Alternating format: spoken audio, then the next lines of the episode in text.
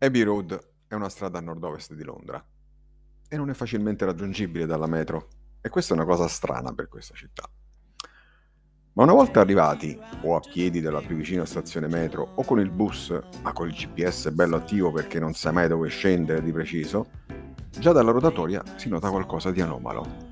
Ad ogni ora del giorno trovi sempre un gruppetto di persone a un lato della strada pronto ad attraversare, mentre un altro, più sparuto, si trova in mezzo alla strada proprio all'isoletta di divisione carreggiata. Che stanno facendo? Ma quello che sto per fare io con la famiglia, siamo in quattro, vuoi mettere? Attraversare sulle strisce come sulla copertina di Abbey Road. Gli automobilisti sono di una gentilezza imbarazzante, si fermano tutti per far attraversare, mentre le persone in procinto fanno ampi gesti per andarsene perché non vogliono le macchine nella foto. E fanno ste foto prendendosi tutto il tempo a loro disposizione, facendosi beffe degli automobilisti. Dentro di me immagino ste scene a Tor Bella Monaco al Prenestino, come minimo devono essere parcheggiate fisse autoambulanze sul posto per arginare i danni delle stragi di pedoni.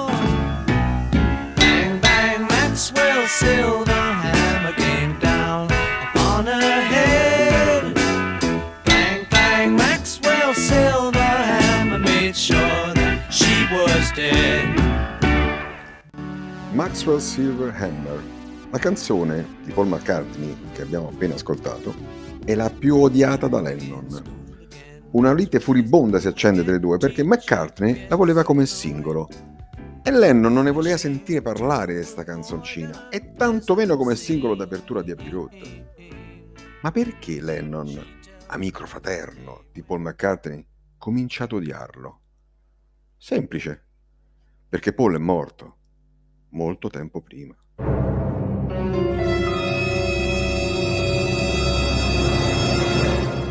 Sarebbe morto nel 1966 a seguito di un incidente stradale la band all'epoca era all'apice del successo e il futuro roseo del gruppo non poteva certo essere pregiudicato.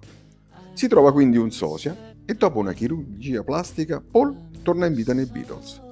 Da lì in poi una marea di indizi vengono trovati dal gruppo complottista che crede a questa storia. Nonostante alcune rivelazioni sulla variazione del mento di Paul che mi hanno effettivamente fatto traballare, io non credo a questa storia Credo piuttosto che sia un gioco di cui i Beatles si sono subito adeguati, come nella copertina di Abbey Road. I'm so tired, my mind is set on you. I wonder should I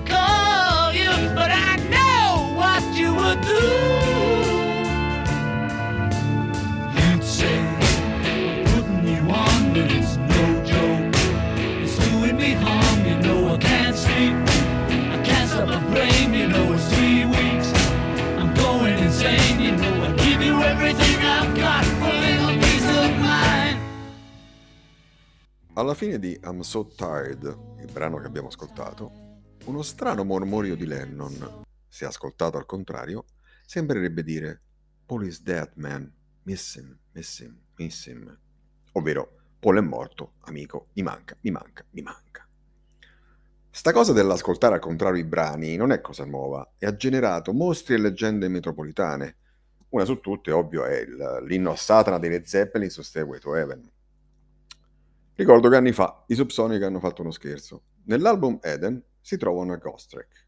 Ovviamente io ci sono caduto con tutte le scarpe, ho fatto tutto il lavoro di taglio, reverse e quant'altro, solo per sentirmi dire con voce metallica Certo che se ti sei fatto questo spatti Arrivando fin qua e trovando questa voce al contrario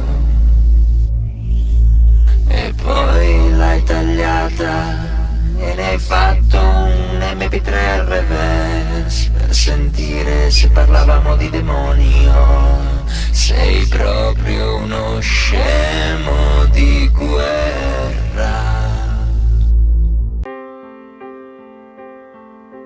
Once there was a way to get back homeward.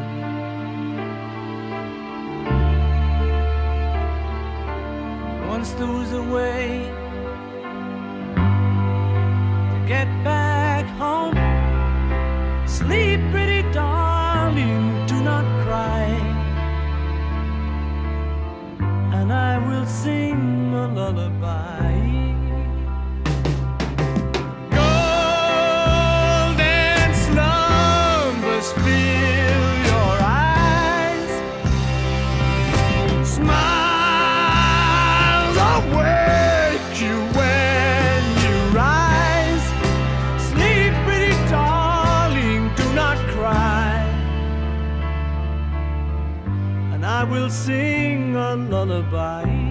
La copertina di Abbey Road, quindi, sembrerebbe celebrare la morte di Paul. Guardiamola per bene.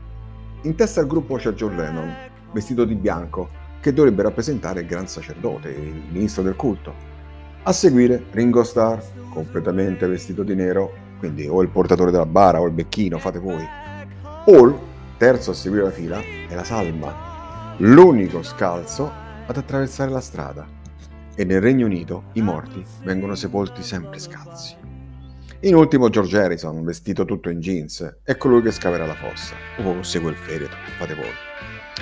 La targa del maggiolino parcheggiato sulla sinistra, LMW281F, complica un po' le cose. Indicherebbe Linda McCarthy Widow, ovvero Linda McCarthy vedova. Il 281F indica che Paul avrebbe avuto 28 anni if. If cosa? Se fosse stato ancora vivo. Strano, eh? Però sono sempre più convinto che sia uno scherzo dei quattro. Ma tolta la copertina, rimane l'album. I quattro già dal disco precedente non andavano molto d'accordo. Paul non amava la presenza ingombrante di Yoko Ono e John sembra sempre essere più estraneo. È dal White Album che è stato un susseguirsi di ripicche e controrisposte sui brani scritti dai due. Quindi non c'erano le premesse perché potesse uscire qualcosa di buono.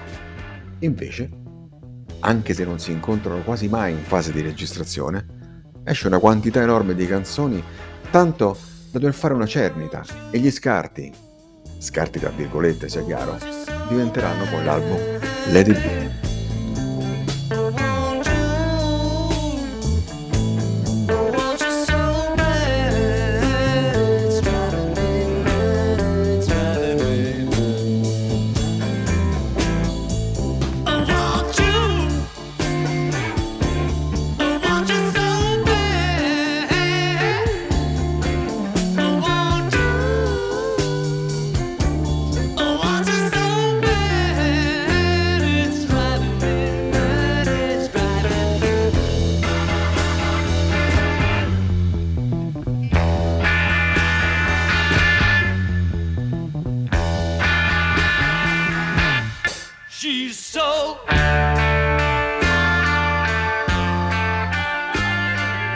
L'album, dal mio punto di vista, è il migliore di tutti, per produzione e per la sensazione che dà di compiutezza.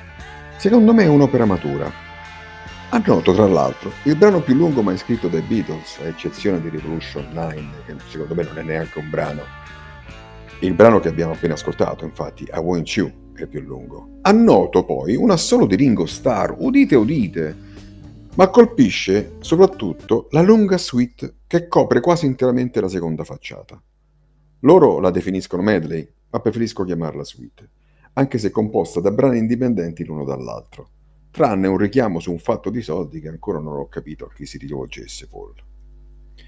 Chiude la suite la profetica The End, il cui testo campeggia enorme all'uscita del museo dei Beatles di Liverpool.